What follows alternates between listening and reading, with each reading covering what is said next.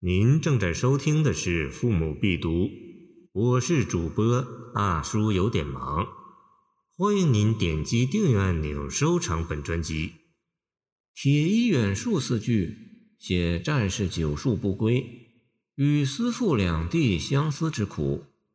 长安城南是居民区，城北为宫室所在。城南冀北，远隔天涯，两地相思。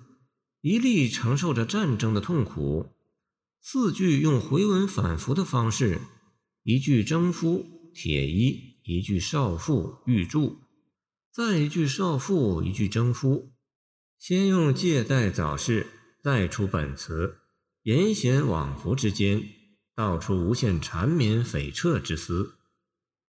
边庭飘摇四句，写军中生活的紧张和苦寒。边地极目，一片荒凉。那可度就地域言是辽阔，承上文言则曰归无期。更何有是指没有庄稼，没有牛羊，也就没有和平。战争僵持，两军对垒，随时都可能发生战斗。早午晚三时，前线都是战云密布，杀气不消。深夜刁斗传出的寒声。则暗示着战士连睡觉也绷紧神经，睁着一只眼。此即木兰诗所谓“素气传金蛰，寒光照铁衣”。李白所补谓“小战随金鼓，消眠抱玉鞍”。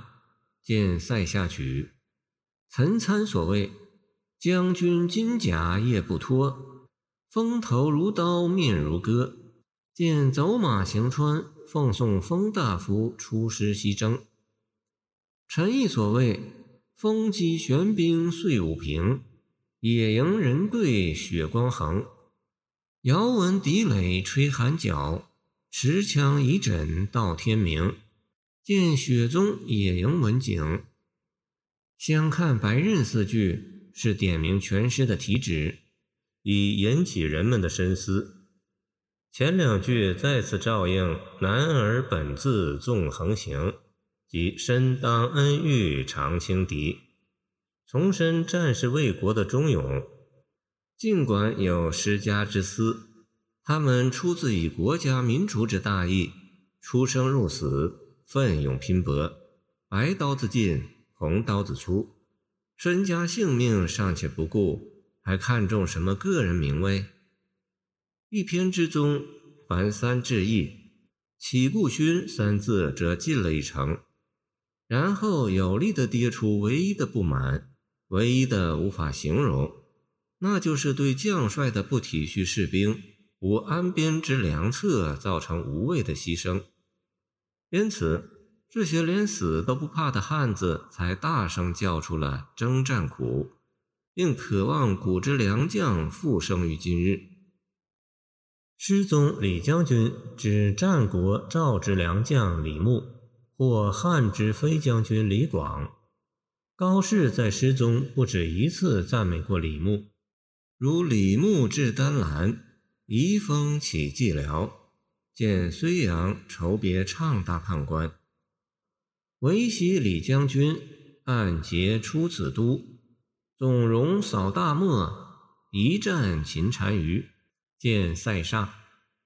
据《史记·廉颇蔺相如列传》载，牧守赵北边时，后遇战事，养精蓄锐数岁，然后出击，大破匈奴十余万骑。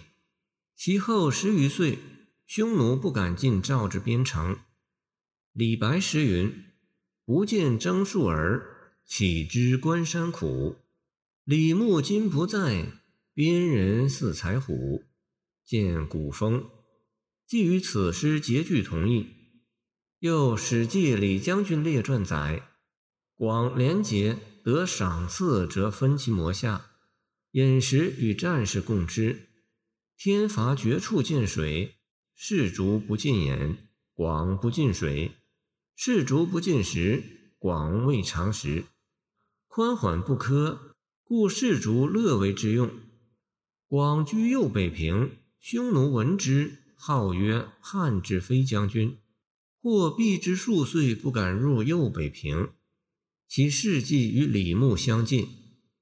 王昌龄诗云：“但使龙城飞将在，不教胡马度阴山。”见出塞，与此诗结句亦相似，所以两说均可通。《燕歌行》是盛唐边塞诗的力作之一，全诗展示的思想内容及生活内容，无论就深度还是广度而言，在边塞诗中均首屈一指。诗中不仅写了行军和战斗的过程和场面，而且是全方位、多角度展开描写。诗中涉及表现人物有天子、将军、士兵。私父和敌人，而又能集中到一点，即揭露军中矛盾，表现士兵对将帅不得其人的愤慨及人民对和平生活的向往。所以，尽管面铺的很广，主题思想却很集中、很突出，与内容的丰富性相应。诗在写法上双管齐下，主次分明，形象丰满，气势开阔。全诗以刻画边防战士的集体形象为主，按其词阙、赋边、激战、相思、警戒和怅怨为主要线索展开描写，交织以天子送行、胡骑猖獗、将帅腐朽、少妇愁思等内容，有纵向发展，有横向延伸。就空间而言，涉及长安、榆关。碣石、瀚海、狼山、蓟北等，使诗篇具有尺幅千里、坐意万景的气势感。直抒胸臆的同时，使用了景物描写烘托气氛，有助于抒情。诗中写激战的同时，多次展现边庭荒凉的景象，如“山川萧条极边市，大漠穷秋塞草飞”。孤城落日斗兵稀，边庭飘摇那可度？绝域荒茫更何有？杀气三十作阵云，寒声一夜传刁斗。通过对沙漠荒凉的渲染，增加了悲壮残酷的抒情气氛。词浅意深，铺排中极为讽刺。见明王夫之《唐诗评选》。诗中并没有多少直接批判的语言，而更多的运用形象来说话，如“战士军前半死生”“美人帐下犹歌舞”二句，其效果有如电影的蒙太奇语言。通过前线和帅帐两个画面的主接，批判的力度胜过千言万语。又如“身当恩遇常轻敌，历尽关山未解围”。用余叹的语调传达出许多言外之意，令人不禁要问个为什么。君不见沙场征战苦，至今犹忆李将军，只言对古之良将的怀念，而对今日之将帅之不得其人，尤其是一种辛辣的讽刺。